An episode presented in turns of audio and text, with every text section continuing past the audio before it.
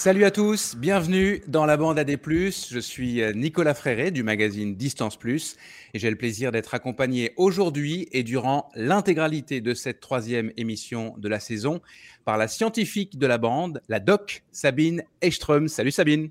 Salut tout le monde. Par le duc de Savoie en personne, Hugo Ferrari. Salut Hugo. Bonjour à tous. Par notre experte dans la prévention et le traitement des blessures en course à pied, elle forme des kinés et des ostéos aux meilleures pratiques, Florence Morisseau de la clinique du coureur. Salut Flo. Salut à tous. Et par le gars qui réussit à nous faire euh, marrer euh, à peu près tous les jours en tordant l'actu du trail avec les genoux dans le gif, Robin Schmidt. Salut Robin. Salut Nico et salut à tous. Et j'en profite pour faire un coucou aux quatre autres membres de la bande, Ludovic Collet, Corinne Favre, Thomas Laure-Blanchet et Nicolas Martin, qui sont au repos aujourd'hui. Vous écoutez la bande à des plus. Au sommaire de ce troisième épisode de la bande à des plus, la marque trail de Decathlon Evadict a lancé en grande pompe en ce début d'année une équipe de trail de haut niveau composée à 100% d'athlètes féminines. Coup de com ou coup de pied dans nos traditions machistes. J'ai bien hâte d'entendre Sabine Florence Hugo et Robin sur le sujet. Le trail, c'est plus de l'athlétisme ou c'est plus de la rando? Elle paraît euh, complètement anodine cette petite question et pourtant, vous l'avez euh, peut-être déjà constaté, chers auditeurs, c'est un sujet qui fâche dans le peloton. Ce sera la question NAC, la question polémique du jour. Peut-on courir mieux en courant moins Et est-ce qu'un ultra-trailer, par exemple, peut raisonnablement tourner le dos au dieu de la borne s'il veut réussir à performer le jour J? Le célèbre entraîneur sportif Sébastien Cornette en est convaincu. Il vient d'ailleurs de publier un bouquin sur le sujet. Ce sera la question entraînement, la question Nolio de la semaine. Le sport, c'est bon pour le moral, je pense que personne ici euh, dira le contraire, mais est-ce que s'arrêter de faire du sport, un peu du moins, c'est grave? On ne parle pas ici uniquement de course à pied, bien entendu.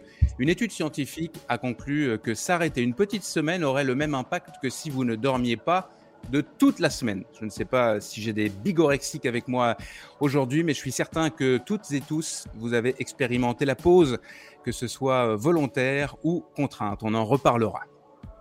Trois rubriques sont également au programme de la bande AD+. Le vrai ou faux de la clinique du coureur. Il sera question de mal de dos. On fera un arrêt dans une station de trail en haute montagne dans le pays des écrins.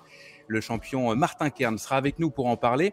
Il faudra euh, d'ailleurs rester à l'écoute, chers auditeurs, car nous offrirons des cadeaux aux plus attentifs et surtout aux plus réactifs à la fin de cette émission. Et enfin, euh, je donnerai l'occasion aux quatre membres de la bande AD+, avec moi aujourd'hui, de nous livrer leur coup de cœur ou leur coup de pompe. Nous vous souhaitons euh, une agréable émission réalisée à distance par les productions Arborescence. C'est parti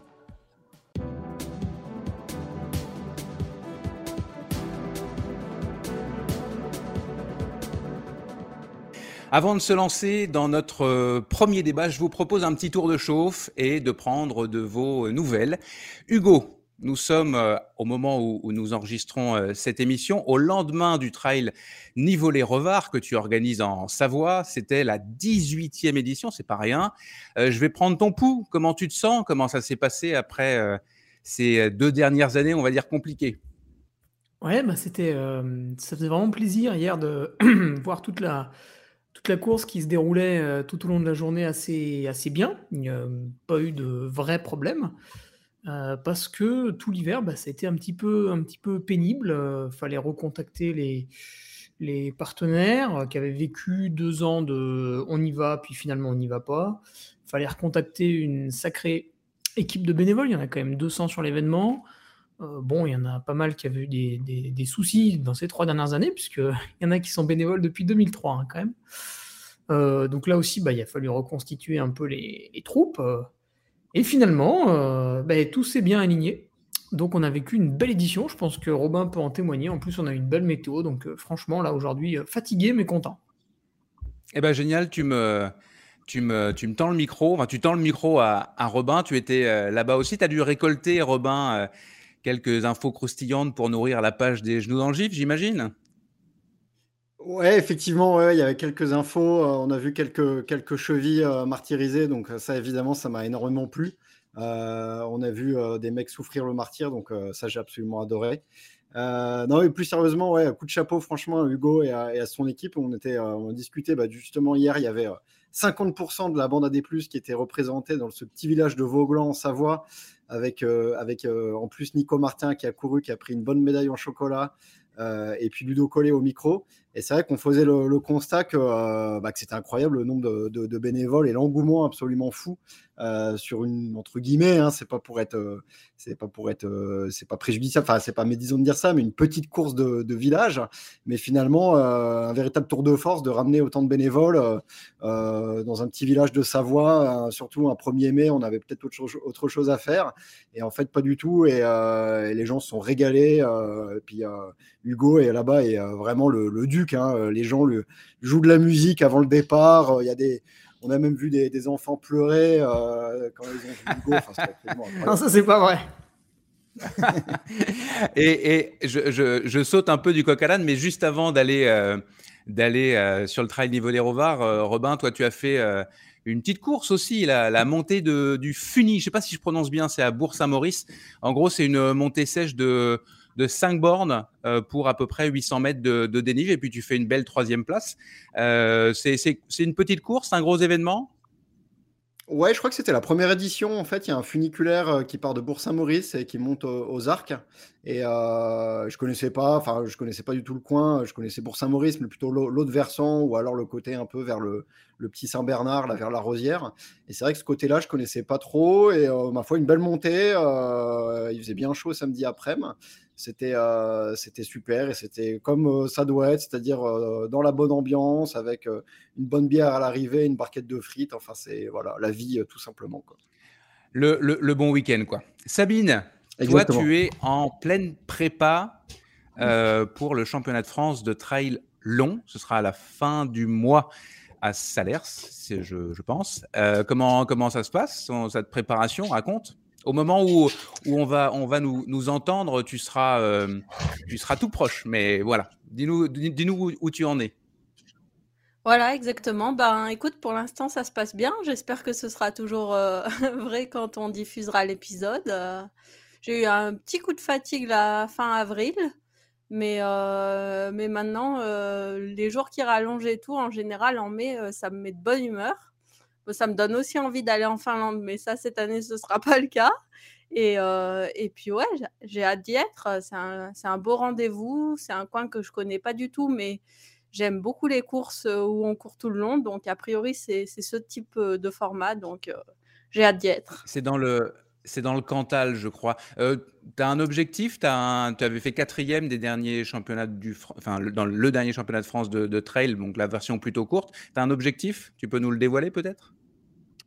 Euh, ouais, ah, ah, ben, bonne question. Euh, donc au niveau de la place, en fait, euh, j'étais, j'étais contente, hein, mine mine de rien l'année dernière parce que disons que les trois devant, elles étaient pas si loin que ça par rapport à ce à quoi je me serais attendue. Donc je vais peut-être plutôt parler en termes de Cotitra. j'aimerais, quand même dépasser les 700 sur cette course, que j'ai préparée et puis on verra où ça me mène. C'est intéressant parce que ça fait partie des, sujets qu'on abordera euh, dans un futur très proche, Cotitra, Index, tout ça. On va, on va essayer de, de, parler de ce sujet-là qui est à la fois pointu et qui devient euh, assez bordélique. Excusez-moi le, le, le, mot. Florence, toi, tu es à peine de retour euh, du mute à Madère et tu te projettes déjà sur un, gros morceau. Donc oui, je disais que je revenais du mute, mais bon, enfin maintenant ça fait quand même euh, presque presque 8-10 jours. Entre temps, je suis allée découvrir la Corse pour donner un cours de la clinique du coureur que je connaissais pas encore et qui m'a fait les yeux doux pour que je revienne. Donc euh, je pense que je vais projeter ça en famille assez rapidement. Et puis c'est vrai que j'enchaîne, mais alors j'enchaîne vraiment pour le plaisir parce que c'est toujours l'histoire de ces dossards, des reports, de reports, de reports. Et, j'avais un collègue et ami, Xavier Téchéné, qui avait un dossard pour le Schcal Trail. Donc, on a dit qu'on allait s'amuser ensemble sur deux fois 40 km et faire une belle soirée entre les deux. Donc, bah, comme à chaque fois, pour moi, c'est vraiment aujourd'hui la pratique du trail, c'est une bonne opportunité pour rencontrer, pour partager. Euh, pour euh, découvrir. Et donc là, euh, Xavier viendra avec son ami, moi, je, mon mari nous accompagnera et puis on va passer un, très bon week-end tous ensemble, j'en suis certaine. Super. En tout cas, moi, je suis ravi de passer euh, cette prochaine heure avec vous et j'en profite pour remercier euh, nos déjà très nombreux auditeurs qui nous ont fait la joie d'être au rendez-vous euh, dès le lancement de la bande AD+. On apprécie vraiment. Allez, on lance le premier débat. Vous écoutez la bande AD+. Avec cette question, la marque de trail euh, de Decathlon, Evadict, euh, qui a lancé euh, fin janvier une équipe de trail, un team élite, comme on dit, composé uniquement de femmes. Elles sont 10. Alors évidemment, ça fait jaser, ça a fait et ça continue de faire jaser sur les réseaux sociaux. Mais vous, vous en pensez quoi? Et je vais donner la parole à la féministe, entre guillemets, de, de la bande, Sabine. Qu'est-ce que ça te... Voilà, qu'est-ce que tu en penses de cette équipe 100% féminine Est-ce que ça te plaît? Bah déjà, mon objectif, euh, c'est que vous deveniez tous euh, alliés de la cause féministe euh, dans ce podcast. et qu'est-ce que j'en pense? Bah, Du bien. Donc, disons que pendant... Moi, du, ça fait à peu près dix ans que je sais que le trail existe. Et je me souviens très bien qu'au tout début, il y avait des équipes qui étaient composées uniquement d'hommes ça choquait pas plus que ça. Maintenant, euh, maintenant ça choque, donc euh, on a déjà gagné ça. Après, le problème, c'est que maintenant, il y a aussi beaucoup d'équipes où il y a une ou deux filles pour faire la caution féminine. Et euh, bah, du coup, ça, ça, fait beaucoup pour, sur leurs épaules parce que ça veut dire que si elles sont pas présentes ou quoi, ben, il y a des photos sans filles, donc ça ne plaît pas et tout. Donc, je dirais que la parité parfaite, comme on l'a beaucoup eu à Xbionics, c'est quelque chose d'agréable.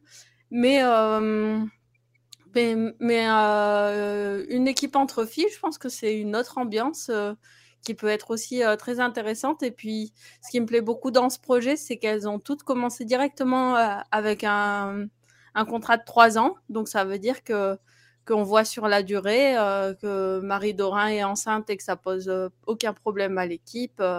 donc, c'est des choses très positives. Et euh, bah, comme tu l'avais noté euh, en nous tenant au courant du sommaire, euh, effectivement, le staff, par contre, est uniquement masculin. Et c'est marrant parce que, du coup, Blandine était venue dans le Vercors un petit peu au moment où c'était encore pas dévoilé, mais elle m'en avait parlé avec beaucoup d'enthousiasme. Et puis j'avais souligné un peu taquine, mais n'empêche, donc vous êtes quand même drivé par des hommes. Et c'est quelque chose qu'on voit qui est assez général. En fait, à ce moment-là, il y, avait aussi Trail Endurance qui avait sorti son répertoire un peu des teams. Et clairement, il y avait une prédominance de team manager masculin. Et je pense que la raison est plus sociale dans le sens où mmh, un team manager va devoir consacrer du temps soir et week-end à cette activité. Et la société est ainsi faite que c'est plus compliqué pour les femmes de se dégager euh, ce temps-là, euh, l'esprit libre. Donc, euh, loin de moi l'idée de jeter la pierre. Je sais que si tout le monde était comme Philippe Propage, il y aurait beaucoup plus de place pour les femmes un petit peu partout dans les staffs. Donc, pour moi, ça va dans le bon sens. Oui, parce que ce qu'il faut savoir, c'est que Philippe Propage, donc, qui a été l'entraîneur, le coach historique de l'équipe de France de trail, a, entraîné beaucoup, beaucoup de femmes. Et c'est peut-être aussi pour ça qu'il a été qu'il a été euh, abordé euh, euh, par, par Evadic. Hugo, qu'est-ce que tu en penses? On a parlé également de Blandine, on parle bien évidemment de Blandine Lirondelle, qui est championne, championne du monde en, titre. Hugo, ça t'évoque quoi, toi, ce, cette, ce team 100% féminin? Bah écoute, ça me fait ni chaud ni froid parce que c'est quand on y voit des, des, différences que ça me paraît un peu spécial pour moi, que le team soit 100% masculin, qu'il soit tout à fait mixte, ou qu'il y ait un tiers, deux tiers, ou qu'il soit 100% féminin, ça, c'est les choix des personnes qui sont dedans. Donc, euh, je vois pas trop ce que je pourrais dire là-dessus. Après, c'est vrai que vu qu'il y a des teams qui sont vraiment 100% masculins, bah, ça contrebalance un petit peu, donc ça c'est bien. Mais euh, je suis plutôt satisfait que Decathlon se mette un peu dans le, tu vois, dans le sport de haut niveau, on le voit, là, ils font des baskets qui sont de, mieux en mieux. Enfin, elles sont même excellentes hein, maintenant. Puis il y a un tarif qui est, qui est le tarif Decathlon. Et, euh, et avec d'aussi belles athlètes, euh, je pense que ça va promouvoir d'autant mieux la marque. Puis en plus d'être très fortes, elles sont, elles sont quand même pour la plupart assez sympathiques pour les, pour les avoir connues. le tout chapeauté par Philippe Propage, qui est, qui est un grand orateur. Hein. C'est, si vous avez la chance d'assister à, un de ces petits, une de ces petites réunions sur, sur l'entraînement, je sais qu'il intervient à droite à gauche. c'est, c'est, assez intéressant. Ouais, ouais, c'est, quelqu'un qui est super à entendre parler, et puis qui a des, des anecdotes et des souvenirs à raconter. Euh, on y resterait la nuit. Euh, on, parlait donc de, ces dix filles. Euh, il y a du lourd, entre guillemets, si vous me permettez l'expression. Hein. On a parlé de Blandine euh, Lirondelle, mais il y a aussi. Attention avec le poids, Nico, quand on parle. Hein. Oui, c'est pour ça que je mets tous les guillemets qui s'imposent. Adeline Roche, championne du monde également, ancienne championne du monde, Sarah Vieuil et, et Clémentine Geoffrey, c'était toute l'équipe de l'équipe de France championne du monde. Donc ils ont vraiment réuni un, sacré, une sacrée équipe. Je passe sur sur les autres. Robin, toi, une petite pique là-dessus? Est-ce que, est que euh, le, communicant euh, chez toi est alerté par, cette, euh, par ce show médiatique? Ou est-ce que tu as plutôt tendance à penser que c'est, que c'est plein de bonne foi? Tu as, lâché le mot, hein, tu as dit le mot communicant. Pour moi, c'est évidemment de la communication qui est bien faite, qui est bien rodée. Ils ont, le casting est excellent. Euh, en fait, voilà, pour moi, c'est une opération euh, marketing euh, commerciale. et après, je rejoins Hugo, en fait, que je veux dire, j'ai pas d'avis, c'est très très bien, mais j'ai pas d'avis particulier. Je veux dire, c'est, c'est, on ferait, il y aurait un team en 50-50, ça serait aussi, ça pourrait aussi être décrié. Hein, des teams 100% masculins, Sabine en a parlé, on en a vu, et enfin voilà, il n'y a, a, pas de bonne solution finalement. on se rend compte qu'il n'y a pas de bonne solution pour une espèce de, d'égalité ou de parité. Euh. donc pour moi, c'est, pas, c'est une très très bonne chose d'avoir fait ça, mais finalement, c'est on voit bien que c'est un argument commercial et marketing et que tout le monde s'en parle de sujet. La preuve, c'est qu'on est en train d'en parler, euh, alors que c'est simplement finalement euh, une équipe. Il s'avère que 100% des, des, des, membres de l'équipe sont des femmes, mais finalement, en fait, c'est pas le sujet. Nous, on attend de, de voir éventuellement des résultats voilà, je trouve qu'il y a, en fait, il y a, pas de débat. En fait, on devrait, on devrait même pas en parler. je sais pas si je me fais comprendre, mais, c'est, euh, pour moi, c'est, une opération commerciale. Voilà, c'est, euh, il y a des chaussures à vendre et du coup, bah, quelle est l'idée? Qu'est-ce qu'on fait? Euh, On fait venir Kylian Jornet Ah bah non, il est trop cher. Bah du coup, on fait, on fait une équipe un peu différente, quoi. Enfin, pour moi, c'est, exactement ça, quoi. Mais au-delà de, la, communication et de la bonne, le, bon coup de com, euh, est-ce, est-ce qu'il n'y a pas un, intérêt en termes de société? Euh, Je sais que c'est Thierry Breuil qui est, en, partie à, chez Evadic qui est à, la base de cette idée-là. Lui, il a une conviction apparemment, c'est que, c'est que ce sport va ou doit se féminiser et que ça passe par des signaux finalement des signaux. Mmh. Regardez, euh, les femmes sont là, les femmes sont fortes, euh, il va falloir compter avec elles et, ça va donner, ça peut aussi donner. Alors c'est une question que je vais poser. Est-ce que ça peut aussi donner des envies à, euh, à, des, à, des, à, des, femmes de se mettre au trail, puisque Evadict, voilà, c'est une, une, marque, Hugo l'a très bien expliqué tout à l'heure, très, très populaire. Je donne la parole à, à Florence. Je ne sais pas si la question te, te, convient. Oui, non, c'est très bien, Nico. En fait, euh, moi, je trouve que c'est ce qui est intéressant, c'est finalement euh, les signaux qui sont donnés. Alors, effectivement, c'est un signal fort euh, envers bah, l'encouragement de la pratique féminine. Et puis, bah, la, ce, que, ce, que, ce, que, disait Sabine, je trouve que c'est vraiment important aussi, c'est ce signal fort sur la construction et sur la construction à trois ans.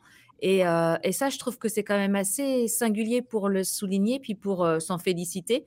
Et puis, bah, il se trouve effectivement qu'il y a une future maman dans le groupe. Euh, et aujourd'hui, c'est aussi quelque chose qui est extrêmement communiqué. Euh, sur d'autres, dans d'autres sports, il y a par exemple une interview brute de Cléopâtre Darleux qui est juste extraordinaire. Euh, sur l'équipe, il y avait un, un, article sur la judocate dont je voudrais pas écorcher le nom, Abdenagou, qui est, aussi enceinte en ce moment et à qui on a autorisé, bien évidemment, euh, le fait de, pouvoir avoir un projet de maternité et d'être euh, et d'avoir un projet en appliqué 2024. Donc moi, je trouve que c'est tous ces signaux-là qui sont extrêmement forts et qui vont faire euh, quelque part avancer le sport au féminin. Et puis, bah, pour revenir sur la notion de staff, bah, très franchement, je pense que si une femme est compétente, elle a sa place, bien évidemment. Mais encore une fois, quand on regarde dans les promos de, de, de, préparateurs physiques, quand on regarde dans les promos de, de, gens qui font des formations sur le coaching euh, à, excellent niveau, bah, il n'y a pas tant de femmes que ça. Donc, je me dis que quelque part, ce signal qui dit que la femme peut faire du, du trail bah, va encourager quelque part, par effet un peu boule de neige, à peut-être des vocations d'entraîneur, peut-être des vocations de préparateur physique, peut-être, et que tout ça, ça va nourrir quelque part euh, la, la visibilité des femmes euh, dans, dans, la pratique du sport et dans l'encadrement, dans l'encadrement du sport.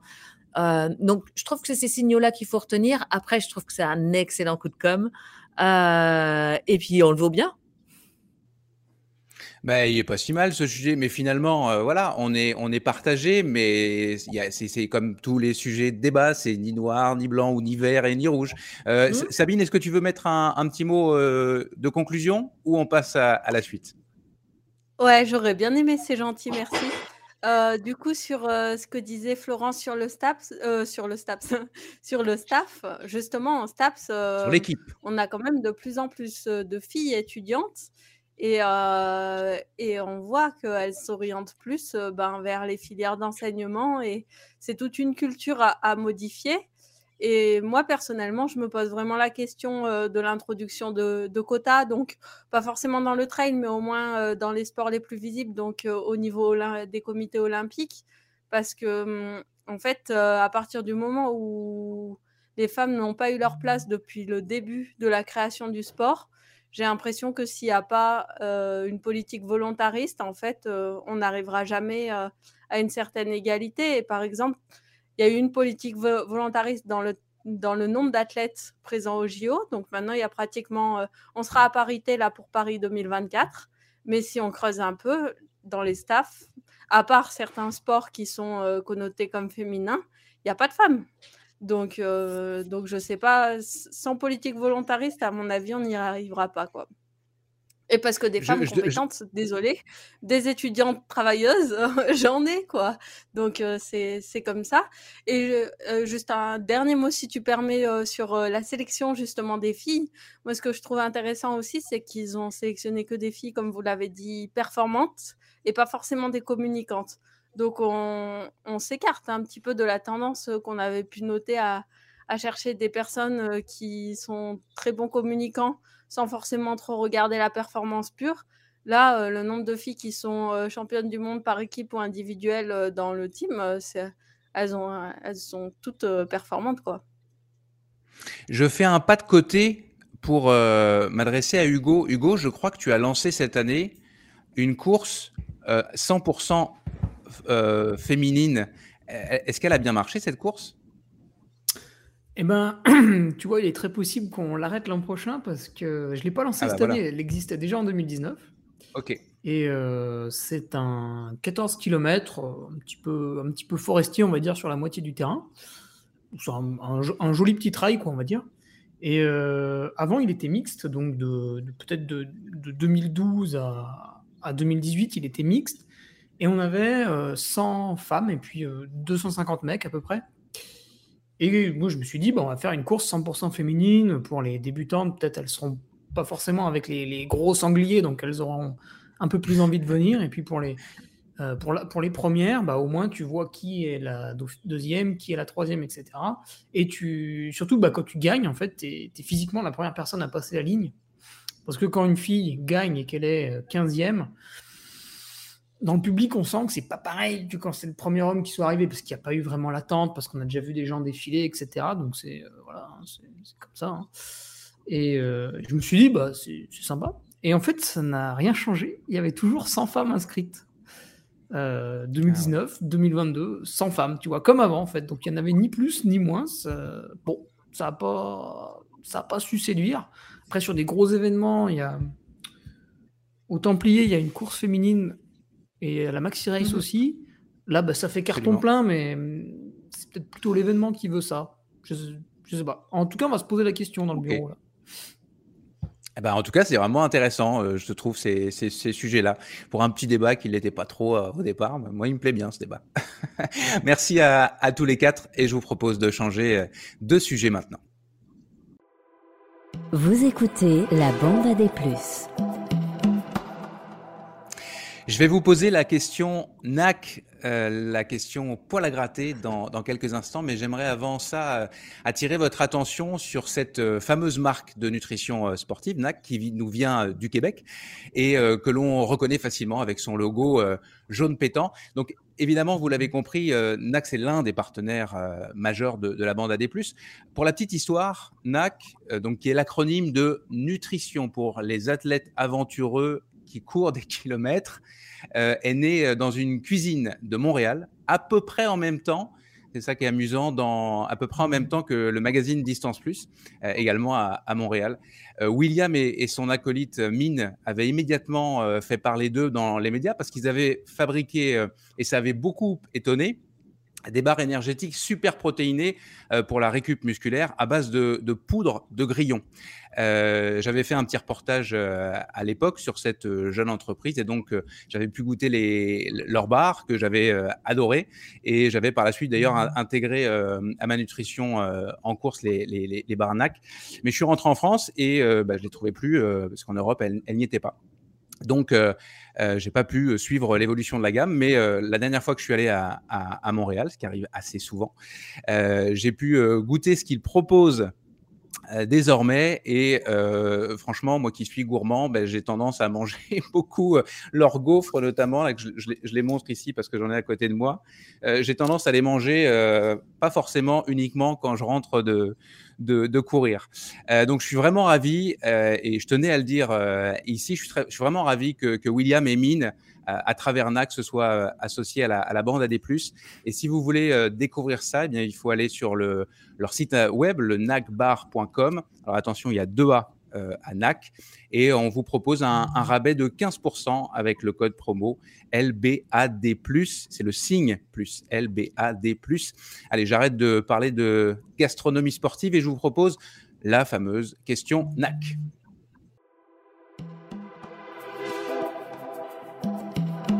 La question NAC.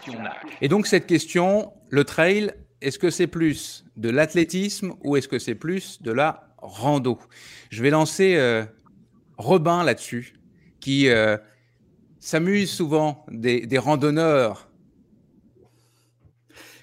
Ouais, bah, effectivement, c'est une bonne question. Je pense que ça va, surtout dépendre de la distance finalement, parce que hier, justement, hier dimanche 1er mai, euh, au Trail du Go. Donc le premier, là, Sylvain Cachard, euh, gagne le, le, 22 km. Euh, alors Hugo, tu vas peut-être me, me, reprendre, mais c'est 15 km heure ou un truc comme ça?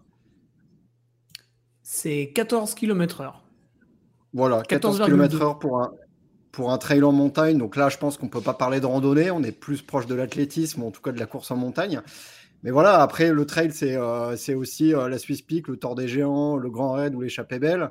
Euh, là, on est quand même plus sur de la randonnée, euh, sans vouloir faire offense euh, à, tous les coureurs et même, même, à, des premiers où finalement ça a beaucoup marché. Je connais, je connais très très bien Jules-Henri Gabiou et qui lui est vraiment un, on va dire un spécialiste qui s'est fait spécialiste des boucheries de, de l'automne, que ce soit le Tour des Géants, le Tour des Glaciers à PTL. Et il le dit lui-même, il passe quasiment toute la course à marcher. c'est de la bonne randonnée active, voilà, mais à marche avec bâton. Donc ça va forcément dépendre de la distance, ça va dépendre aussi de son niveau.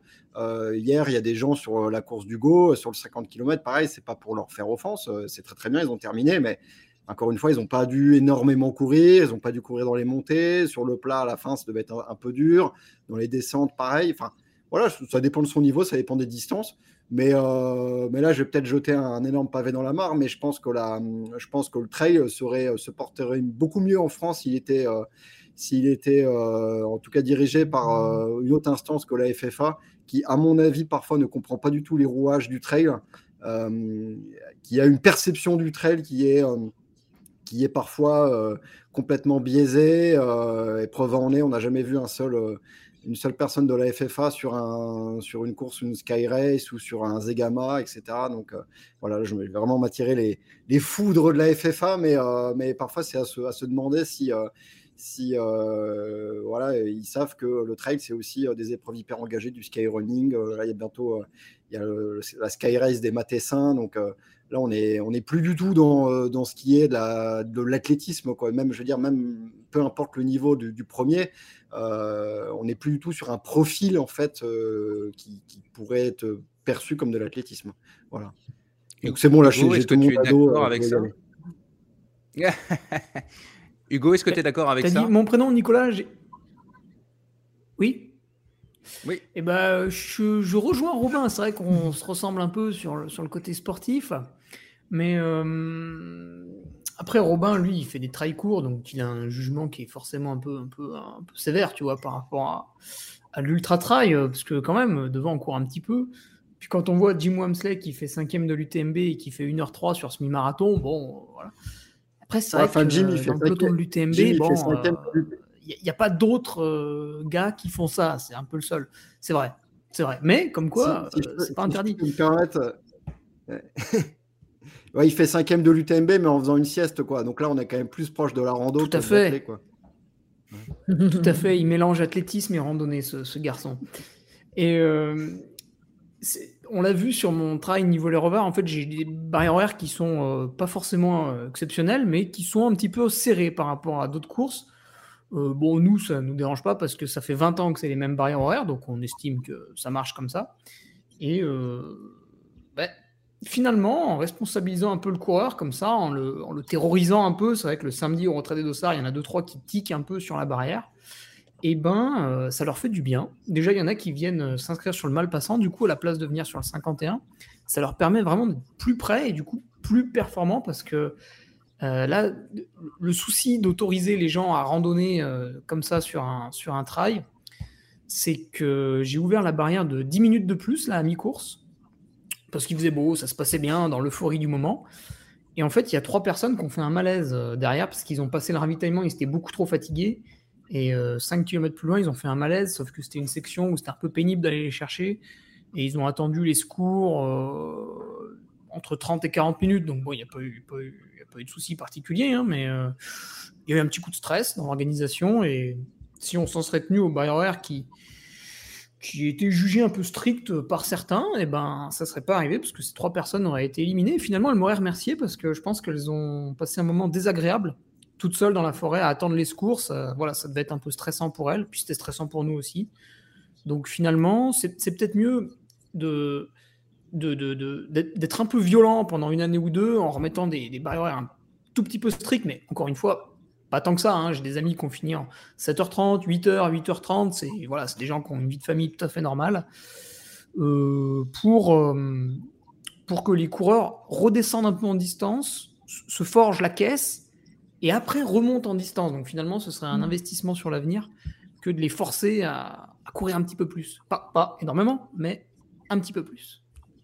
Mais c'est ça qui est intéressant aussi dans ce sujet, parce que quand je parlais de rando, c'est euh, euh, l'idée de, de, voilà, de, de marcher, puis à la limite, peu importe le temps, ce que, ce que tu instaures avec l'idée de- des barrières horaires, c'est qu'on peut imposer à ce sport d'être encore de la course, même si elle y inclut de la marche. Euh, je t'ai vu acquiescer, euh, Flo, tu, tu, tu réagissais à Ouais, Hugo, ex- à- au propos d'Hugo? Exactement. En fait, heu, c'est un petit peu l'expérience que j'ai faite, heu, à Madère et que je trouvais plutôt intéressante dans ce, prisme. Est-ce que le trail, c'est de la rando, c'est de la course et cetera? Beh, finalement, les barrières horaires, et notamment la première, moi, je la trouvais serrée, parce qu'il y a du monde, parce qu'il y a un peu d'embouteillage, alors pas catastrophique non plus et puis parce que c'est 3 heures et demie pour faire, heu, 15 kilomètres avec 1400 de D+. Bah, pour le commun des mortels, c'est quand même quelque chose qui est serré. Mais en même temps, je trouvais que c'était extrêmement intéressant et ça rendait service à plein de monde, dans le sens où si tu te poses la question que tu vas pas passer, bah, peut-être que faut poser la question, comme tu disais tout à l'heure, heu, de: «Est-ce qu'il faut pas que je redescende ma distance? Est-ce que j'ai vraiment bien fait de me préparer sur ce pour de m'inscrire sur cette distance-là?» donc je trouve qu'être un peu sévère sur les barrières de départ, quitte à après lâcher un petit peu du lest, ça garantit, bah, effectivement des gens qui vont pas se mettre en danger et puis des équipes qui vont pas se mettre en danger parce que là, ça se passe bien, heu, tu vas chercher 2 personnes, elles attendent 45 minutes, c'est pas la catastrophe, heu, elles s'en remettront et puis, heu, le terrain est quand même accessible. Mais il faut quand même bien penser que quand quelqu'un se met en danger en tant que trailer, il va mettre en danger potentiellement les secouristes et les gens qui vont venir le chercher. Donc je trouve que c'est plutôt quelque chose de d'intéressant de, de, serrer un peu les barrières horaires de départ pour être sûr que les gens bah, partent au moins en courant. Et puis après, bah, est-ce que est-ce que c'est tricher que de marcher? Moi, ce que j'ai toujours aimé dans la pratique du trail, et c'est ce qui m'a fait aussi bah, de temps en temps pas trop mal m'en sortir, c'est que tu peux ne pas avoir des qualités athlétiques extraordinaires, mais par contre avoir des qualités de tolérance à la douleur musculaire, articulaire, avoir des qualités de gestion, avoir des qualités de, d'endurance à la privation du sommeil, qui font qu'à un moment donné, bah, tu vas faire quelque chose de chouette. Alors certes, tu vas mais, mais tu vas t'exprimer aussi avec d'autres qualités je trouve que c'est aussi une idée du trail que d'autoriser justement ce partage euh, et cette mise en avant de qualité. Sabine, je te vois sourire. Je ne sais pas trop à quoi tu souris, mais tu souris. Ouais, je suis content d'être là. non, je trouve que ce que qu'ont dit les autres, euh, c'était tout à fait intéressant.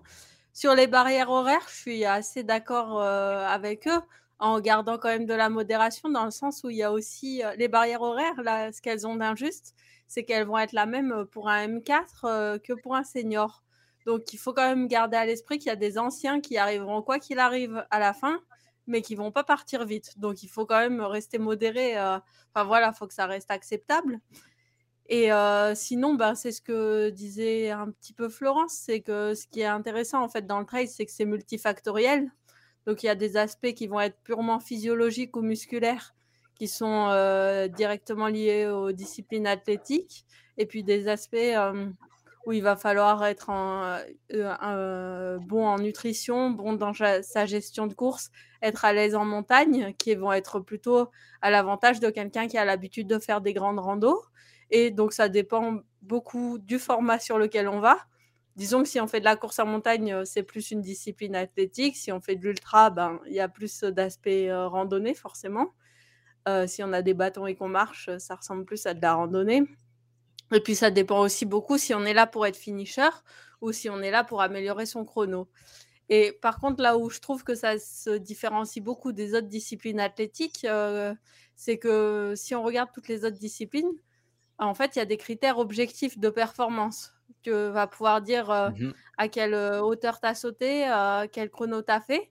Et justement, bah, on en rejoint, on en retourne aux limites d'une cotation ITRA. Enfin, globalement, je trouve que ceux qui ont des grosses cotes ITRA sont quand même les meilleurs. Mais si on regarde course par course, il y a effectivement des problèmes et on n'arrivera jamais à mesurer la performance sur un trail de façon objective. Et donc là, ça, pour moi, ça diffère vraiment des autres disciplines athlétiques et je pense que ça joue beaucoup dans l'incompréhension de la FFA.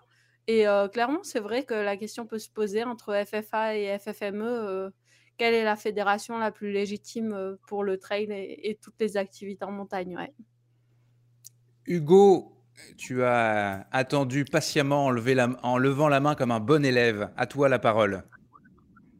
Eh, un bon faillot. Euh, j'ai regardé du coup sur. Euh, on parlait, tu vois, de resserrer les barrières horaires. Et euh, finalement, on a 534 arrivés là au, au trail niveau les revards. On avait 570 partants. Du coup, on est à à, peu près 6% d'abandon. Donc finalement, tu vois, en, en, prévenant suffisamment les gens en avance et en anticipant un maximum, euh, bon, ça, ça relève un peu de la communication, merci Robin. Mais euh, on, peut, on peut du coup avoir, voilà, les barrières ne sont pas des trucs qui déciment des centaines de coureurs, tu vois, seulement 35 ont arrêté, puis certains de leurs propres chefs. Robin? Ouais, bah, effectivement, hein, je suis, moi je suis d'accord avec Sabine. Pour moi, euh, il y, a, une vraie une question à se poser entre qui doit, entre guillemets, gérer euh, le trail, euh, même si je trouve que le trail se gère très très bien euh, de lui-même, on va dire, en France. Mais je sais que par exemple en Espagne, c'est un peu différent. pour y avoir habité, je sais qu'il y a beaucoup de courses qui sont un peu organisées ou sous l'égide de la, fédération de, bah, espagnole de, montagne d'escalade, quoi, ce qui est quasiment la même chose qu'en France. Et, et, en fait, c'est une approche un peu différente. Ça va être une approche. moi, j'avais habité à Madrid et c'est vrai que la Sierra madrilène était assez montagneuse. Euh, et, du coup, il y avait une approche sur les courses qui était beaucoup plus montagne que, euh, on va dire, athlétisme. Et euh, je trouvais que c'était, en, tout cas en termes d'ambiance et en termes de, un peu de valeur, même si c'est un peu, voilà, ça peut faire un peu un, grand, un grand terme, mais en tout cas, c'était, ça avait plus de sens, en tout cas, que ça soit, on va dire, une fédération de, de montagne qu'une fédération d'escalade et de, d'athlétisme, pardon. Et par contre, je pense que pour leur équipe de trail, il me semble que là, c'est, si je dis pas de bêtises, là, c'est plus sous la, responsabilité de la fédération espagnole d'athlétisme. Voilà, et on voit que c'est des critères différents, des ambiances un peu différentes on voit de toute façon qu'il y a un peu deux mondes qui se font face. Hein. Il y a vraiment les, on va dire, les coureurs sur route euh, qui viennent parfois de, temps en temps faire des trails. Et puis il y a vraiment les purs montagnards qui, euh, qui font vraiment des épreuves très engagées et qui parfois retrouvent, on va dire, un peu les marathoniens sur certaines épreuves. Mais il y a presque un peu deux, deux styles différents. Je veux dire, entre un éco-trail de Paris et un échappé belle euh, pour les mêmes distances, hein, le 80 km. Enfin, on est vraiment sur des profils de coureurs complètement différents. Quoi. Donc, euh, euh ces deux considérés comme deux trails, même si bien évidemment je ne considère pas l'éco-trail de Paris comme un trail, mais pour certains c'est considéré comme, comme, deux trails. Mais voilà, après dans, les, dans la pratique, c'est deux choses très différentes. Et je rejoins, je rejoins Hugo aussi sur ce coup-là.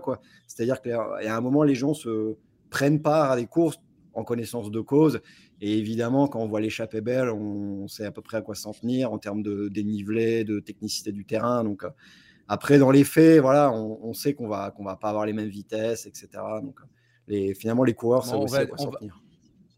On va conclure en disant qu'on a quand même un sport formidable, euh, d'une grande richesse. Et puis, euh, je vais te balancer parce que je crois que tu n'es jamais venu à l'éco-trail de Paris, donc tu parles sans savoir. Exactement, mais je, ne vais jamais à Paris par, euh, par pur principe en fait. Par principe. Allez, on va passer à, la rubrique euh, vrai ou faux. Et puis juste avant, je vous rappelle, je vous redonne, pas très français ça à rappeler, euh, le, code promo pour commander les produits NAC, les découvrir peut-être avec 15% de rabais sur nacbar.com. La LBAD, avec un plus comme le signe plus, et bien surtout comme la bande AD. La rubrique Vrai ou faux par la clinique du coureur. Alors écoutez bien, Sabine, Hugo et Robin, je vais faire une affirmation et vous allez me dire si, selon vous, cette affirmation est vraie ou fausse. Florence, comme la dernière fois, tu es hors jeu puisque tu donnes cette information dans tes formations pour la clinique du coureur. Alors pas de triche. L'affirmation les coureurs ont des disques lombaires plus épais que les non-coureurs. Est-ce que c'est vrai ou est-ce que c'est faux? Allez, encore Hugo pour commencer.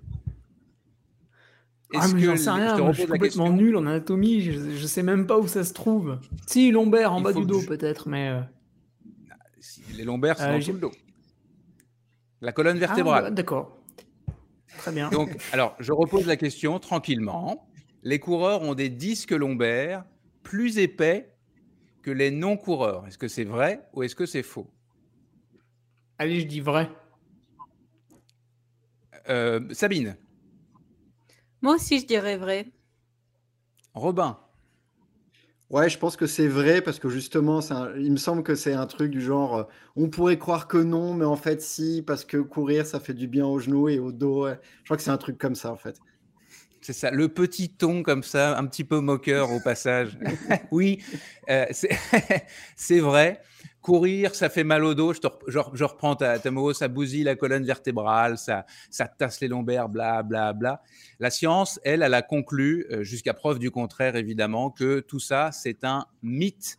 Euh, le, le, raisonnement de celles et ceux qui véhiculent ces fausses vérités euh, se base sur le fait que la course à pied est une succession de, sauts sur une jambe euh, puis sur l'autre et que les chocs qui en résultent endommageraient la, colonne vertébrale, en particulier par un, amincissement des disques lombaires. Donc euh, pour Hugo notamment, c'est les petits coussinets hein, que l'on trouve entre chaque vertèbre qui jouent un, rôle d'amortisseur naturel lors de, chaque mouvement du corps. Alors on peut comprendre la logique puisqu'un coureur ça fait grosso modo 10 000 pas euh, par heure. Euh, mais donc, il y a une étude qui a été publiée dans la revue euh, Nature qui invalide cette, théorie selon laquelle la course à pied abîmerait le dos. Elle dit même donc le contraire. La colonne vertébrale, elle se renforce. elle se renforce grâce à la course à pied. Les disques lombaires sont plus épais, donc les vertèbres des coureurs ont de meilleurs amortisseurs. Je pense que je vulgarise ça, mais ont de meilleurs amortisseurs que ceux qui ne pas. La clinique du coureur euh, recommande sur la base de la science donc de courir pour diminuer vos risques d'avoir mal au dos si vous ressentez de temps en temps un petit mal de dos, mais surtout dû à l'inactivité physique. Euh, mais évidemment, il faudra être euh, toujours progressif. Ça, c'est un conseil qui est donné euh, très régulièrement, surtout si vous commencez, quoi que vous commenciez. il faut le faire très progressivement, avec par exemple une routine d'intervalle en, alternant la marche et la course. J'espère, Flo, que j'ai pas dit de, bêtises. Mais en tout cas, pour, pour, plus d'infos, toutes basées sur la science, je vous renvoie une nouvelle fois, et je le ferai à chaque fois, sur ce livre euh, la clinique du coureur, la santé par la course à pied de, Blaise Dubois, le cofondateur de la, clinique du coureur, est écrit en collaboration avec mon collègue journaliste Frédéric Berg. C'est publié aux éditions Mons. Euh, je vous propose qu'on parle euh, à présent d'entraînement. C'est l'heure de la question commanditée par la plateforme en ligne Nolio. La question Nolio. courir mieux en courant moins Et je posais cette question-là, en, cette sous-question euh, dans le sommaire tout à l'heure. Est-ce qu'un ultra-trailer, par exemple, comme Hugo, peut raisonnablement tourner le dos euh, au gros volume, à la borne euh, s'il veut réussir à performer le jour J. Je vais laisser d'abord la parole à Florence, parce que Sébastien Cornet, donc, qui a écrit ce livre, qui vient tout juste de sortir, euh, moins courir pour mieux courir. Sébastien Cornette, ben, c'est ton, ton coach à toi.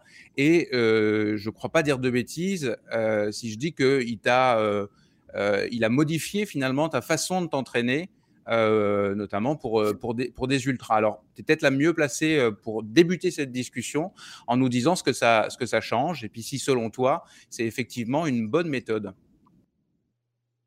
Oui, exactement. Alors en fait, j'ai fait la connaissance de Seb via la clinique du coureur, bien évidemment. Et puis, je suis arrivée il y a trois ans sur la Transgran Canaria. Et ça faisait déjà quelques années où j'enseignais.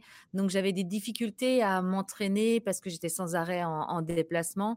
Et, très franchement, j'arrive sur la Trans Grand Canaria, je me dis, bah, je vais la faire sur l'expérience et puis j'irai au bout. Mais j'avais quand même, je savais très bien que j'étais pas préparée de façon optimale et que j'avais pas trouvé de recette qui pouvait allier effectivement mes déplacements, mon, mon, rythme de, travail et, puis l'entraînement. Et donc, à la fin de cette, cette traversée, je me suis dit, plus jamais, j'arrive à moitié préparée. Et donc, j'ai demandé à Seb de m'aider parce que la même année, je refaisais la diag. Et, c'est vrai que spontanément, ça a été diminution de pas loin d'un tiers de volume et puis de le, remplacer par des choses que j'avais jamais fait de ma vie, de, ça allait de burpee, en, passant par des climbers, en passant par ma meilleure copine qui est aujourd'hui la kettlebell, en passant par etc etc. Donc on a vraiment diminué le volume et vraiment rapporté de la qualité, que ce soit en termes de renforcement musculaire et en termes de séance de façon intrinsèque. Et, et c'est vrai que bah, bah, pour moi ça a payé, mais ça fait du sens aujourd'hui, pas que sur n égale 1. Ça fait du sens aujourd'hui parce que la science, et puis Sabine, tu pourras rebondir dessus avec talent, mais est unanime pour, dire que le renforcement musculaire va être un moyen d'augmenter les performances, même si ça fait, même si ça prévient pas les blessures quand on démarre un programme de course à pied, au moins on est à peu près sûr que ça permet d'augmenter les performances. Et puis surtout, ça permet aussi d'utiliser du temps plus concentré, plus condensé et beaucoup plus profitablement pour, pour son entraînement. Et moi, quand je vois aujourd'hui, quand même, c'est une grande ma pratique, c'est de la consultation de patients coureurs blessés. Quand je vois leur volume et surtout le volume de séances qui servent à rien qu'ils font, c'est-à-dire les séances aux alentours de 60-80% de leur VMA, là, où, finalement ils sont beaucoup trop hauts pour créer leur socle de base et puis beaucoup trop bas pour encourager des adaptations. Il ne fait qu'user, il fait, il, sûr qu'il produit beaucoup d'endorphines, mais il ne sert pas beaucoup l'entraînement. Et puis, bah, ce que j'avais beaucoup aimé aussi Et après, je vous repasse la parole parce que je ne veux pas la monopoliser. Mais ce que j'avais beaucoup aimé aussi post-JO, c'est qu'il y a eu pas mal de posts, notamment sur Runix, d'athlètes olympiques médaillés qui témoignaient que le gros de leur volume, c'était des séances extrêmement ennuyantes qu'ils faisaient en endurance fondamentale, mais qu'ils étaient soit très bas, soit très hauts, mais qu'ils avaient enlevé toutes ces séances qui servaient à rien. Et si je me trompe pas, c'est la, fille, je me souviens plus de son nom, mais la fille qui fait trois au marathon de New York, elle décrit que le gros de son volume, elle le fait en 4,45-50 au kill. Euh, donc, euh, on est bien, bien loin de sa vitesse de performance. Donc, je trouve que de redonner un petit peu des traceurs comme ça de l'entraînement euh, au commun des mortels et en lui disant qu'il peut couper effectivement une grande partie de son volume qui sert à rien dans la zone grise de l'entraînement aux alentours de 80% de sa VMA et qui peut du coup récupérer ce temps pour bonifier son entraînement via de la du renfort, euh, de la BPG, etc., bah, c'est quand même euh, du vélo. belle, euh, un, beau service qu'on peut leur rendre, je pense. Sabine, puisque Florence t'a donné la, parole, je, je, la seconde. Oui, ben, ce que décrit Florence, c'est l'entraînement polarisé. En effet, en fait, pourquoi on dit que cette zone serait inutile? Donc, c'est pas complètement inutile. En fait, c'est assez paradoxal parce que c'est souvent l'allure à laquelle on court en compétition. Donc, c'est l'allure spécifique. En général, c'est plus intéressant de travailler à l'approche des compétitions et quand on est plus éloigné des compétitions, de faire soit d'apprendre à courir vraiment en endurance, soit de justement le fait de ne pas s'être épuisé sur ces séances en endurance permet de mettre vraiment de l'intensité sur les séances qui doivent être intenses. Donc ça, moi, je suis vraiment pour. Après, donc courir moins pour courir mieux. En, gros, moins mais mieux, c'est quand même vrai pour beaucoup de choses dans la vie. mais tout dépend de où on part, de quel est le passé sportif et de quels sont les objectifs. pour moi, quand même, pour faire un ultra en étant vraiment prêt, il y a des moments où il va falloir faire du volume parce que, mine de rien, il faut quand même le boucler son ultra. Euh, par contre, en effet, la préparation musculaire, c'est euh, incontournable aussi euh, pour faire de l'ultra trail. donc, après, ça peut prendre différents aspects. On va dire quelqu'un qui sera accompagnateur en moyenne montagne, on peut considérer qu'il va passer beaucoup de temps à basse intensité. Il va porter son sac dans des montées, dans des descentes, etc. Finalement, ça, peut être une préparation musculaire et tout le volume à basse intensité, ce rythme de vie et que derrière, il va faire quelques séances euh, de vitesse et ça va suffire pour être performant. Donc, c'est vraiment adapté à la vie de chacun. Et aussi, euh, il y a des gens qui vont être beaucoup plus tolérants au volume et des gens qui sont beaucoup plus tolérants à l'intensité. Je pense que ça dépend beaucoup du passé sportif et du type de fibre. Mais quelqu'un qui vient d'un sport d'endurance va pouvoir enchaîner en fait beaucoup de volume à basse intensité sans s'épuiser et il y a d'autres personnes, en fait, qui vont prendre aucun plaisir s'il n'y a pas de l'intensité au moins trois fois par semaine. Et donc, c'est vraiment, bah, c'est pour ça que l'entraînement, c'est intéressant. En fait, c'est que la seule réponse possible, c'est ça dépend, parce que ça dépend de, trop de choses, quoi. Mais l'idée de Sébastien Cornette de ne pas s'épuiser et perdre du temps à courir toujours de la même manière, vraiment, je pense qu'il faut éviter, c'est l'entraînement rébarbatif parce que ça veut dire qu'il y a plein de qualités qui sont négligées et comme on l'a dit, le trail c'est tellement multifactoriel. Si on fait toujours la même chose, on passe forcément à côté de, plein d'autres qualités. De la grande diversification finalement euh, de l'entraînement. Hugo, euh, toi, tu as, la réputation d'être un gros bornard. Euh, alors, je, t'ai entendu dire, je t'ai entendu dire que c'est plus vraiment le cas. Qu'est-ce que tu en penses de tout ça? Courir moins, est-ce que ça te, est-ce que tu serais capable de courir moins euh, pour, pour, pour, essayer d'être plus performant, puisque tu, tu, es un athlète qui vise la performance? Ouais, en fait, bah, c'est totalement faux. C'est une analyse de mon Strava qui est très mauvaise, réalisée par, par la plèbe, un peu comme, tu sais, c'était mon coup de pompe de la dernière fois. Euh, en fait, les gens n'analysent pas grand-chose et finalement, je cours très peu. Pour moi, une grosse semaine, ça va être 80 km. Alors, de temps en temps, voilà, on est début août, on est à 4 semaines de l'UTMB, il y a un petit peu de poésie, on est en montagne, hop, on fait une semaine de fou furieux, mais ça reste un peu, un peu rare. L'essentiel de ma pratique, c'est 45% euh, course à pied et 45% vélo. Donc, euh, après, c'est vrai que voilà, je fais souvent des sorties longues par rapport à d'autres, peut-être. mais j'ai calmé le jeu cette année. Voilà. Une fois qu'on est rentré là-dedans, euh, tiens, bah, tu as, mis une question pour parler de casquette verte, encore une fois. Tu cherches le buzz, Nicolas, c'est incroyable ça. Hein. Quel communicant. Même pas, mais. C'est Robin qui t'a tout appris. non, euh, en fait, euh, moi je dirais oui et non, parce que si tu veux faire. Si tu veux pas faire d'ultra, la question elle se pose pas. Faut pas non plus trop trop t'entraîner. Au-delà de 12 heures, ça va commencer à être difficile. Mais si tu fais de l'ultra, bah, c'est intéressant d'avoir des semaines vraiment légères, parce qu'à un moment donné, il faut, faut, souffler un peu quand même. Mais si, toi, c'est un petit peu, j'avais fait un podcast pour Nolio avec Seb Cornet, justement, c'est un peu ce que je disais. Euh, ok, ok Seb, euh, moi j'adore ta méthode, je la trouve très, très intéressante. Et d'ailleurs, mon entraîneur Patrick Bringer s'en inspire largement, c'est globalement la même chose. Sauf que de temps en temps, Patrick, il t'emmène euh, au carton. Alors c'est bien, c'est mal, bon, des fois tu, tu le digères pas trop. Mais au moins, quand tu arrives sur l'ultra, en fait, moi j'ai jamais été surpris, tu vois. Je me suis jamais dit au kilomètre 100, euh, oh là là, j'ai mal aux jambes, qu'est-ce qui se passe? Non, je connais la sensation. C'est pour ça que quand en 2018, euh, on m'avait demandé, euh, oh là là, c'est votre première UTMB, vous pensez que vous allez finir? J'ai répondu, bah oui, je vais finir, ça me semble évident. Parce que avec ce que j'ai fait certains week-ends à l'entraînement, je vois pas pourquoi j'arriverai pas au bout de 160 km, d'autant plus qu'on me laisse plus de 40 heures pour le faire. Parce que de temps en temps, bah, tu vas faire un gros truc. Mais évidemment, si derrière, tu, tu persistes, t'insistes avec des des, des, des, grosses charges, donc tu vois, on va éviter de parler de casquette verte, mais je le cite quand même. On va parler, tu vois, par exemple, de Benjamin Paulin, qui est un, un de mes patriotes, mais qui est aussi un bon athlète, puisqu'il a quand même gagné le championnat de France de 100 km sur route, ce qui est, ce qui est une belle performance. Lui, il s'enquille des très grosses semaines depuis le Covid. Alors, bah, pour l'instant, ça passe. Hein. En même temps, tu vois, il est jeune, il est, il doit pas avoir la trentaine encore, Benjamin, mais il, va... il s'en rapproche quand même.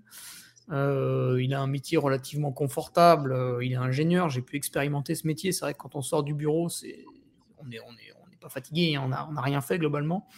Mais quand même, au bout d'un petit moment, voilà, il faudra peut-être qu'il change de méthode. Moi, j'ai expérimenté, hein, faire beaucoup d'heures. Ça m'a, ça m'a pas permis de développer. Euh, quoi que ce soit. Par contre, bah, c'est vrai que maintenant, quand je me pointe au départ d'un ultra, si tu veux finir, bah, je je vois même pas pourquoi je finirais pas.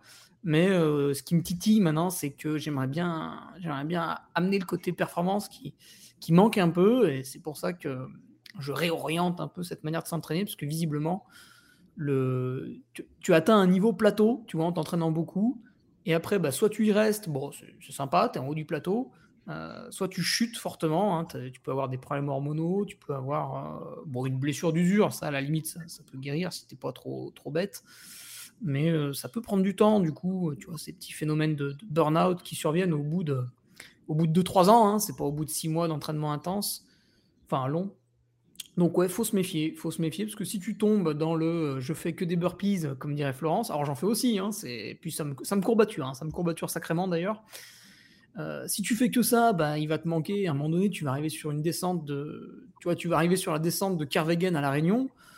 Euh, bon, si la hausse, euh, c'est la panique, tu vois, dans tes cuisseaux.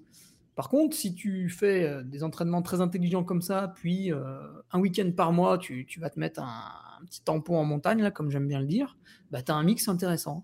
Et du coup, tu vas avoir des mm. semaines chargées, puis des semaines vraiment pas chargées. Et, et c'est un peu ce que disait Sabine, c'est, ça doit être la routine qui, qui est euh, problématique.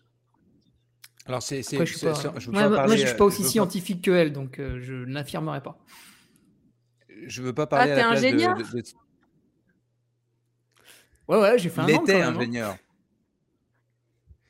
Il était non, mais j'ai toujours le diplôme, hein, Nicolas. Oh, attention. Hein. Ah oui, pardon.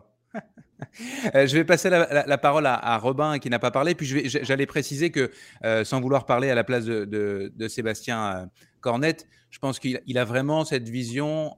il en parle souvent de multiplier les différents exercices pour justement éviter la routine et réussir à faire assez de qualité pour, par exemple, mettons quelqu'un comme moi qui suis en Normandie. Alors oui, j'ai des falaises et je peux travailler euh, un peu le dénivelé, mais jamais comme toi, Hugo, euh, à côté de la montagne. Donc le renforcement, certaines séances de renforcement axé sur euh, éventuellement le dénivelé positif, mais surtout le dénivelé négatif, ce que va permettre un certain nombre d'exercices de renforcement. Ça, c'est un, ça, c'est un, vrai plus. Mais je, je, pour, pour, pour, éviter que ce soit, parce que j'ai l'impression qu'on parle beaucoup du renforcement. Musculaire, mais il ne fait pas faire que des burpees. Il y a vraiment une logique. il a une logique de euh, de CrossFit, c'est-à-dire de, côté très pratico-pratique par rapport à l'usage qu'on va en faire en compétition. Puis là, on parle de course à pied, mais euh, ça peut c'est valable pour tous les sports. Euh, Robin, excuse-moi, je, t'ai lancé la parole, puis je l'ai pris. Désolée, je peux juste dire, moi, vraiment, le terme de qualité, ça me va pas parce que, en fait, si tu pars faire une sortie longue à basse intensité, pour moi, tu travailles aussi énormément de qualité. Tu travailles ta gestion de course, euh, ton économie de course, euh, ton nombre de mitochondries, tes qualités aérobies. Donc, euh, c'est ce terme de qualité, ça, ça, laisserait penser que tout ce qu'on fait à basse intensité serait finalement de la poubelle, alors que, comme le disait Florence, c'est vraiment le socle de la pyramide, donc c'est pas du tout inutile, quoi. Mais vas-y, Robin, excuse-moi. C'est juste, Sabine, que il ne faut pas faire dans, l'idée, hein, il ne faut pas faire que, de la basse intensité. La basse intensité peut être une séance de qualité, mais elle, elle, perd la qualité si on ne fait que ça. On est d'accord ou pas? Mm. Robin, allez, tu as le droit de parler. Qu'est-ce que, allez, je te laisse conclure cette discussion. Toi, tu es un adepte ah bah, euh, de, la, du cours.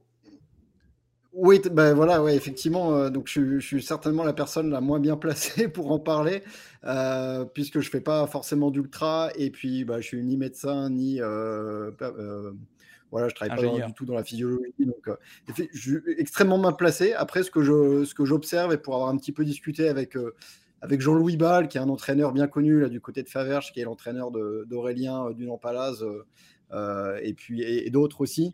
Euh, c'est effectivement aussi la, diversité en fait des, euh, activités qui, paraît, qui paraît aussi fondamentale pour justement ne pas tomber dans l'ennui. Et puis, et puis bah voilà, à un moment, certainement en hiver, d'alléger un petit peu en faisant du ski de fond, du ski de randonnée, etc. Et en fait, on voit aussi une certaine différence, c'est ce que j'ai pu observer, une certaine différence entre les coureurs, on va dire, européens ou français, italiens, espagnols, suisses, et puis les coureurs américains. Euh, même s'ils y viennent un petit peu et on voit que Jim est peut-être un petit peu l'un des premiers à venir à essayer de faire un peu du ski de randonnée. Et puis, vu que maintenant il va habiter en France, il n'aura plus le choix, surtout s'il choisit Arèche-Beaufort, euh, où là c'est carrément une, obligation, une religion. Mais c'est vrai qu'on a encore, encore une fois deux mondes un peu qui se font face. On a vraiment en Europe, en tout cas dans les Alpes, euh, bah voilà, à un moment une pratique hivernale avec du ski de fond, du ski de randonnée. Euh, et puis aux États-Unis, bah, finalement, euh, la borne avant tout, euh, énormément courir. Euh, moi, j'ai toujours cette anecdote hein, absolument incroyable de, de qui, au moment de faire sa première Leadville en 2006, il devait à la base initialement courir Pikes Peak, hein, donc qui est un, marathon. Et en fait, il y a eu un petit problème dans les, dans les mails avec l'organisateur. Et finalement, il était inscrit, mais bon, il s'est pas bien compris. Euh, je sais pas si le mail est passé dans les spams ou quoi. Donc finalement, il s'est dit, bah, je vais pas faire Pikes Peak, je vais faire euh, Leadville, donc qui est 160 euh, km, euh, donc quatre fois plus que ce qu'il avait initialement. Ça n'a juste rien à voir, exactement. Et en fait, à, l'époque, il faisait déjà des, semaines bah, absolument délirantes, hein, éloigner les enfants, mais c'était plus de 200 km, 300 km parfois en montagne. et en fait, il, avait, il disait, bah, j'ai peur en fait parce que j'ai l'impression de manquer de volume. Euh, alors qu'il faisait 300 km par semaine. Donc, euh, c'est vraiment deux états d'esprit complètement différents. Euh, voilà, et finalement, bon, il avait gagné cette édition dans un temps absolument incroyable en partant, en partant avec son petit short fendu. Mais on voit qu'il y, a encore un peu de, de, monde qui se font face aux États-Unis où ça court énormément. Ça fait très très peu de vélo, ça fait très peu de ski. Et puis finalement, en Europe, on a pris l'habitude maintenant de faire de l'entraînement croisé euh, pour développer d'autres qualités. Alors effectivement, pas que des qualités, euh, on va dire, de vitesse, mais aussi des qualités d'endurance. Donc euh, voilà ce que j'avais à dire. Simple observation. Encore une fois, je n'étant pas un n'étant pas un adepte particulièrement de, la borne et des longues distances, je, n'ai pas d'expérience personnelle à vous, à vous faire part. Mais c'était particulièrement intéressant quand même. Euh, je termine en, soulignant que ce cher Sébastien Cornette, dont il a été question euh, avec son, avec son livre, euh, utilise la plateforme d'entraînement en ligne Nolio avec ses athlètes. Je reviens à l'instant sur, sur Nolio, tout comme d'ailleurs je, m'en mêle un petit peu dans mes, phrases là, mais en gros, ce que je voulais dire, c'est que vous étiez vous aussi euh, parmi les membres de la, bande AD+, euh, particulièrement sur cette plateforme euh, Nolio. Et donc, Nolio, je vais essayer de rebondir, Nolio offre deux mois gratuits pour découvrir sa plateforme en s'abonnant au compte premium avec le code LBAD+, c'est en toutes lettres cette fois, LBADPLU. S. Et donc, il suffit de, se rendre euh, sur le site nolio.io. Arrêt à la station de trail. Arrêt à la station de trail du pays des écrins. Là, vous êtes en haute montagne dans le département des Hautes-Alpes. On compte 30 parcours de trail balisés pour un total de 460 km de sentiers dans un environnement euh, à la fois sauvage et impressionnant où, le son, où on se sent euh, tout petit, euh, notamment en raison de cette fabuleuse barre des écrins. C'est une barre rocheuse démente qui culmine à 4101 mètres d'altitude. C'est l'un des plus euh, hauts sommets des, Alpes françaises. Inutile de préciser euh, que les amateurs de D, mais aussi de D, évidemment, sont servis euh, lorsqu'ils s'évadent dans, le parc national du Massif des Écrins. Il y a d'ailleurs plusieurs kilomètres verticaux parmi les itinéraires qui sont proposés, dont le KV Argentière. L'ABC, c'est 6 km pour 1050 mètres de dénivelé positif. Et il y a le roi des parcours, surnommé euh, le Super Noir. Euh, c'est pas 200, mais 114 km et 6600 mètres de dénivelé. Euh, il est possible évidemment de le parcourir par étapes, celui-là en optant pour euh, des nuits dans des refuges en, montagne. Puis pour ceux que ça intéresse, l'Office du tourisme du pays des écrins pourra très très certainement vous aider à organiser ça. Je me suis entretenu ce matin avec euh, l'ambassadeur de cette station de trail du pays des écrins, un enfant du pays, Martin Kern. Euh, Martin, c'est un montagnard aguerri, euh, excellent skieur dans sa jeunesse, skieur freestyle, je pense, freeride. il a déjà remporté, puisque c'est aussi et maintenant un, un excellent trailer, des trails longs et montagneux, c'est ça qu'il aime. Euh, il a remporté le 90 km euh, du marathon du Mont Blanc, entre autres. Hein. Il y a quelques semaines, il a lancé sa saison euh, brillamment en gagnant le 42 km du trail de la Drôme. Et on, se souvient que pendant le confinement, il avait battu avec ses amis Grégoire Kurmer et, Baptiste Robin le record du GR5 entre la capitale mondiale du trail, Chamonix, et la capitale de l'alpinisme, Briançon. Ils avaient parcouru 202 km et 12 500 mètres de dénivelé positif en 31h45. Et puis, euh, bah tiens, je vais vous laisser euh, écouter ma petite conversation de ce matin avec Martin Kern. Salut Martin. Salut Nico. Alors, qu'est-ce qui distingue pour toi le pays des écrins? Alors, le pays des écrins est un territoire très sauvage, euh, donc vraiment euh, reculé de, nos villes et, on peut y retrouver vraiment un, vrai territoire de montagne avec euh, une diversité fascinante du caillou, donc très technique, mais aussi de la forêt, des ombrages. Voilà, c'est toujours avec un panorama d'exception, donc un vrai plaisir d'évoluer dans ce terrain. C'est l'un de tes terrains de jeu. Est-ce qu'il y a un parcours que tu aimes particulièrement, emblématique, ou que tu, fais régulièrement sur la station de trail Le, Pays des Écrins, toi?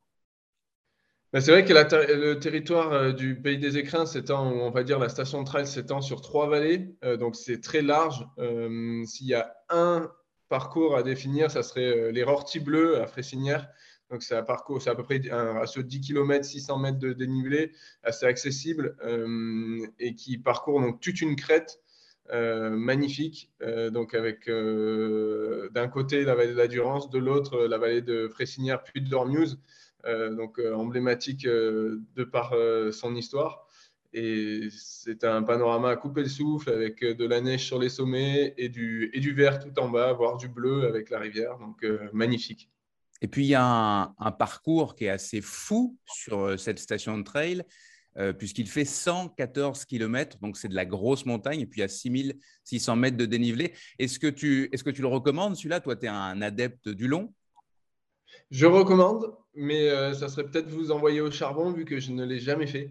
Euh, je partirai, je connais très bien le, secteur euh, globalement. J'ai parcouru tous les tronçons, mais jamais en, one shot, jamais d'une seule traite. Euh, peut-être un, petit défi à me lancer pour préparer cette saison, mais oui, je recommande très très sauvage. peut-être effectivement y aller étape par étape. je pense que vous n'êtes pas nombreux de ce, de, cette grande boucle noire, mais oui, magnifique. vous, en, vous en prendrez à nouveau plein les yeux et plein les jambes. Merci Martin. Ben, merci Nicolas. Voilà, et pour info, Martin Kern a de beaux objectifs euh, cette année. Les championnats de France de trail long à Salers, à lui aussi, euh, comme Sabine, dans le Cantal à la fin du mois pour euh, espérer décrocher une place aux mondiaux à la fin de l'année.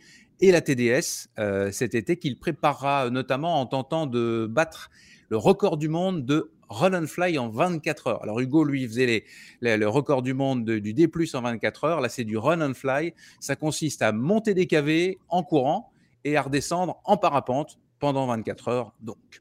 Euh, j'espère que vous avez été, euh, chers auditeurs, attentifs à tout ce qui s'est dit euh, durant cet arrêt à la station de trail du Pays des Écrins, parce qu'à la toute fin, en fait ça arrive bientôt, de la bande AD+, je vais vous poser une question et les premiers qui répondront correctement dans les commentaires sous la vidéo de, l'émission, attention, sur la page Facebook de, de Distance Plus, pourront gagner notamment un court séjour dans le massif des Écrins et un dossard sur trois événements dont le, Grand Trail des Écrins qui se déroule à la mi-juin. Euh, je vous donne plus de détails dans quelques instants. Vous écoutez la bande à des plus. Alors j'allais, euh, j'avais prévu une, quatrième et, dernière question, mais euh, on, a, on a déjà passé l'heure de, de, débat, donc je pense que, enfin je décide de prendre cette question et puis de la refourguer aux petits amis de la, quatrième émission pour, pour ne pas euh, que ça dure euh, des, des lustres non plus et que la bande AD+, reste une émission qui soit agréable à écouter. Oui, oui, oui, absolument. Je, je, suis euh, par moment dictateur. Alors, je, m'excuse parce que c'est vrai que la question était, était fortement intéressante sur le mental des sportifs. Mais voilà, on, on, reprendra cette question sur est-ce qu'il faut s'arrêter de faire du sport de temps en temps euh, ou, pas, et, c'est super grave. Donc euh, ben, voilà, c'est un petit teasing pour la prochaine fois. Coup de cœur, ou coup de pompe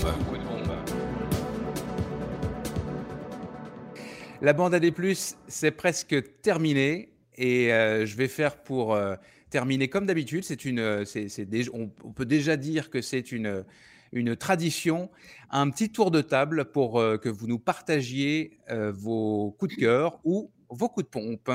Et on commence avec un beau coup de cœur, celui de Florence, Florence Morisseau, euh, qui a encore un petit peu la tête à Madère, je crois, Flo. Oui, il y a vraiment un petit peu de ça.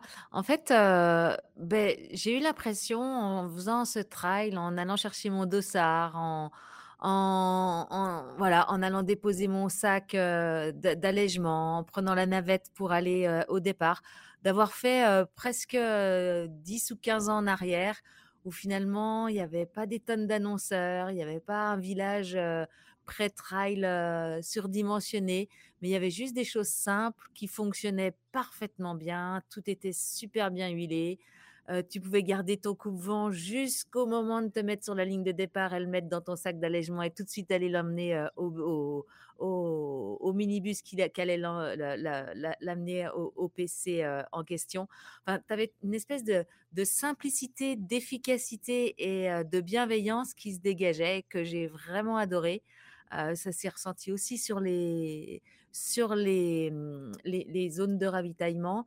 Euh, et même parmi les coureurs. Donc euh, un gros, un gros coup de cœur pour euh, une organisation simple, efficace et exactement dans l'esprit du trail que j'aime. Robin, on reste à Madère. Alors toi, tu n'y es pas allé, mais tu as quand même un coup de cœur qui s'y rattache, je crois. Oui, effectivement, hein, bah, devant, ça a, été, ça a été encore incroyable. Alors mon coup de cœur n'est pas pour Jim, mais c'est pour Courtenay. Euh, encore une fois, euh, une course euh, bah, menée de main de maître elle est partie relativement prudemment. Enfin, Jim est parti prudemment aussi, mais, mais elle, bon voilà, c'est un peu son, sa technique, hein, sa tactique. L'année dernière, j'étais dans le coin de Chamonix pour, pour le départ de, de, la course de quartier. Elle était très très loin au classement général et puis elle est revenue, revenue, revenue. J'arrive pas à réellement savoir si elle accélère ou simplement elle ne craque pas en termes de, de, vitesse. Mais euh, voilà, encore une fois, la Madère, une course, euh, une course incroyable. Euh, elle a écœuré tout le monde. magnifique, avec le sourire. je sais pas si elle s'est brossé les dents au ravitaillement, mais, mais non, c'est incroyable. Quoi. Elle, fait, elle fait vraiment rêver. là, il y a, y a la, la, Hard Rock et, et, le Grand Raid à son programme. Et à mon avis, ça va être assez incroyable. Et je pense qu'on a vraiment on a vraiment une, pépite avec, euh, avec un tempérament, un style. Enfin, bon, c'est, elle fait rêver, quoi, tout, tout simplement. Quoi. Hugo, coup de cœur ou coup de pompe? Ah, moi, c'est le coup de pompe. Tu sais, tout m'énerve, hein, ah, Nicolas. Je me lève le matin. Mon ronchon euh, préféré. Il y a trop de lumière. Euh, voilà, direct, au bout de 30 secondes, c'est fini. Je suis énervé. C'était pour le trail que j'organisais, tu vois, mais c'est une remarque générale. C'est la tolérance des gens. Euh, donc mmh nous, au bout de 3 km, nos coureurs traversent une assez grande route, une départementale, voilà, qui ça circule un peu. Mais là, on est dimanche entre 8h et 9h. Donc normalement, le nombre de personnes qui vont au travail, qui sont un petit peu pressées, stressées, est, relativement restreint, pour ne pas dire inexistant. Euh, d'autant plus que la course est annoncée un peu partout dans, les, dans la presse locale et qu'il y a des panneaux au bord de cette route pendant quand même une semaine et bah, bah, tout de même, tu trouves des automobilistes. Euh, alors, si t'as pas de bol, tu peux rester coincé 15 minutes si tu vraiment quand le premier coureur arrive. Bref, 15 minutes le dimanche matin, normalement, on peut gérer. Et ben, nos bénévoles qui sont là, en fait, se font euh, insulter. Euh, les... Quand les automobilistes passent, mais ils leur font des doigts d'honneur. Quand ils sont à l'arrêt, ils les, les, les klaxonnent. Donc, voilà, ces gens sont complètement fous. Euh, bon, leur vie doit sans doute être euh, très triste et très pénible hein, pour être dans cet état-là le dimanche matin. Mais c'est un petit peu de pire en pire. Et moi, ce qui me fait souci, c'est qu'un jour, on va en venir aux mains là-bas. Et j'imagine que sur beaucoup d'autres euh, trails, ça doit être pareil. Je pense aussi aux courses de vélo, où tu as des signaleurs qui barrent la route là beaucoup plus longtemps parfois.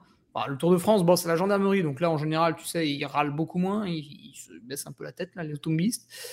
Donc euh, voilà, ça, ça dévie un peu chaque fois, c'est de plus en plus dur euh, pour, euh, pour cohabiter avec les, avec les sociopathes là. Donc voilà, c'est un petit peu le, coup de pompe parce que c'est déjà dur d'organiser un événement. Donc quand on rajoute la méchanceté des gens autour, surtout un dimanche matin, encore on couperait la route le lundi matin quand tout le monde va au boulot entre 8 et 9, je comprends, mais là, c'est assez, assez étonnant tout de même. Coup de pompe bien senti. Enfin, euh, Sabine, c'est un coup de cœur, je crois, pour toi. Ouais, c'est encore un coup de cœur et ça va être euh, simple. Euh, c'est tout simplement merci à tous les auditeurs qui nous ont écoutés sur la première émission et puis la deuxième au moment où celle-ci sera diffusée. donc déjà par leur nombre et puis en espérant que ceux qui ont écouté, la plupart, ça leur a plu. Mais si on en croit les commentaires qu'on a reçus, qui sont très encourageants et très positifs, eh ben, merci beaucoup. On espère euh, continuer à s'améliorer et à vous faire passer un bon moment euh, pendant encore longtemps. Eh ben, évidemment, je souscris à, ça. Euh, on est, euh, on est évidemment ravis de, de, ce qui arrive et, longue vie à, la bande plus, évidemment. Moi aussi, je termine avec un, un coup de cœur. Euh, c'est pour l'événement. Alors, vous, ne vous le connaissez peut-être pas euh, tous les quatre, puisque c'est un événement qui part du Québec. Je parle beaucoup du Québec, je sais. c'est l'événement Courir pour les zèbres, auquel je, participe tous les ans avec mes deux garçons et dont je suis devenu l'un des ambassadeurs. S'appelle donc euh, courir pour les herbes, c'est une des zèbres. C'est une course virtuelle qui a été euh, lancée en 2016, donc bien avant le confinement. Elle était très, euh, très hum, avant-gardiste pour sensibiliser donc un maximum de monde aux, maladies rares et, qui dit rares dit malheureusement qui ne guérissent pas, faute de recherche notamment. le principe de, cette course, il est simple. On achète tous un dossard, et c'est le même dossard, euh, c'est le dossard 7000 que j'avais à, proximité mais que je trouve plus, euh, pour vous le montrer.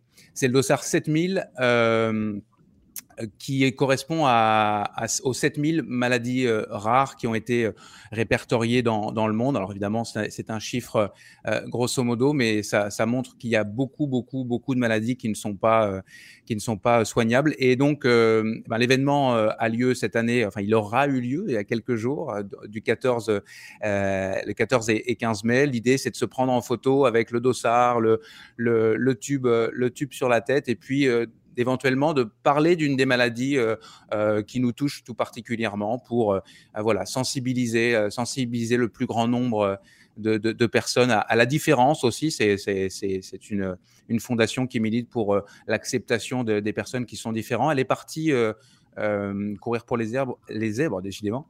Euh, c'est une, euh, c'est une course qui est partie d'un petit garçon qui s'appelle Simon, Simon dont le surnom est, le zèbre, qui est atteint du syndrome de, Sotos, qui est connu pour, euh, on appelle ça plus souvent le, gigantisme cérébral. vous savez, c'est les enfants qui ont, souvent une tête très large, ils ont un, assez faible tonus musculaire et puis bah, souvent des retards de langage, etc., etc. Et donc, donc voilà, peut-être l'année prochaine, je vous inciterai, je vous inviterai à, participer avec moi en prenant un, dossard sur le site de simonlezèbre.ca parce que je vous rappelle, c'est québécois, mais on peut faire ça partout dans le monde. Je le fais avec mes garçons en France. Et, et voilà, c'est un, un, un, beau, c'est une, très belle cause auquel je tiens.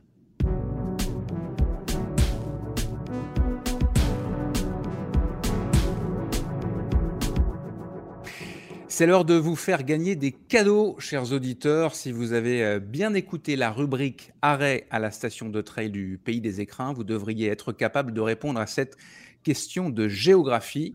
À quelle altitude culmine la barre des écrins À quelle altitude culmine la barre des écrins? La première personne qui répondra, qui répond là maintenant correctement, remporte un séjour de deux nuits dans un hébergement insolite au camping, j'espère que je vais bien le prononcer, de l'Iscle de Presles à Saint-Martin de Querrières.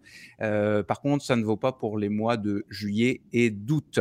La deuxième personne euh, euh, qui répond correctement gagne un dossard sur le Grand Trail des Écrins. La troisième un dossard au choix sur le trail le, Sourire d'Aurore qui aura lieu le dernier week-end du mois d'août. Il y a un 6, un 13 et un 25 km. Et la quatrième personne pourra décrocher un dossard pour participer au challenge des mineurs, une toute nouvelle course, euh, également pendant le trail Le Sourire d'Horreur. En fait, c'est euh, le challenge, c'est de courir les trois courses que j'ai citées euh, précédemment. donc, c'est les 26, 27 et 28 août, le challenge des mineurs. Enfin, un dernier mot, parce que le camping L'Iscle de Presles offre à, à, tous les auditeurs de la bande AD+, 10% si vous réservez euh, de la part de la bande AD+.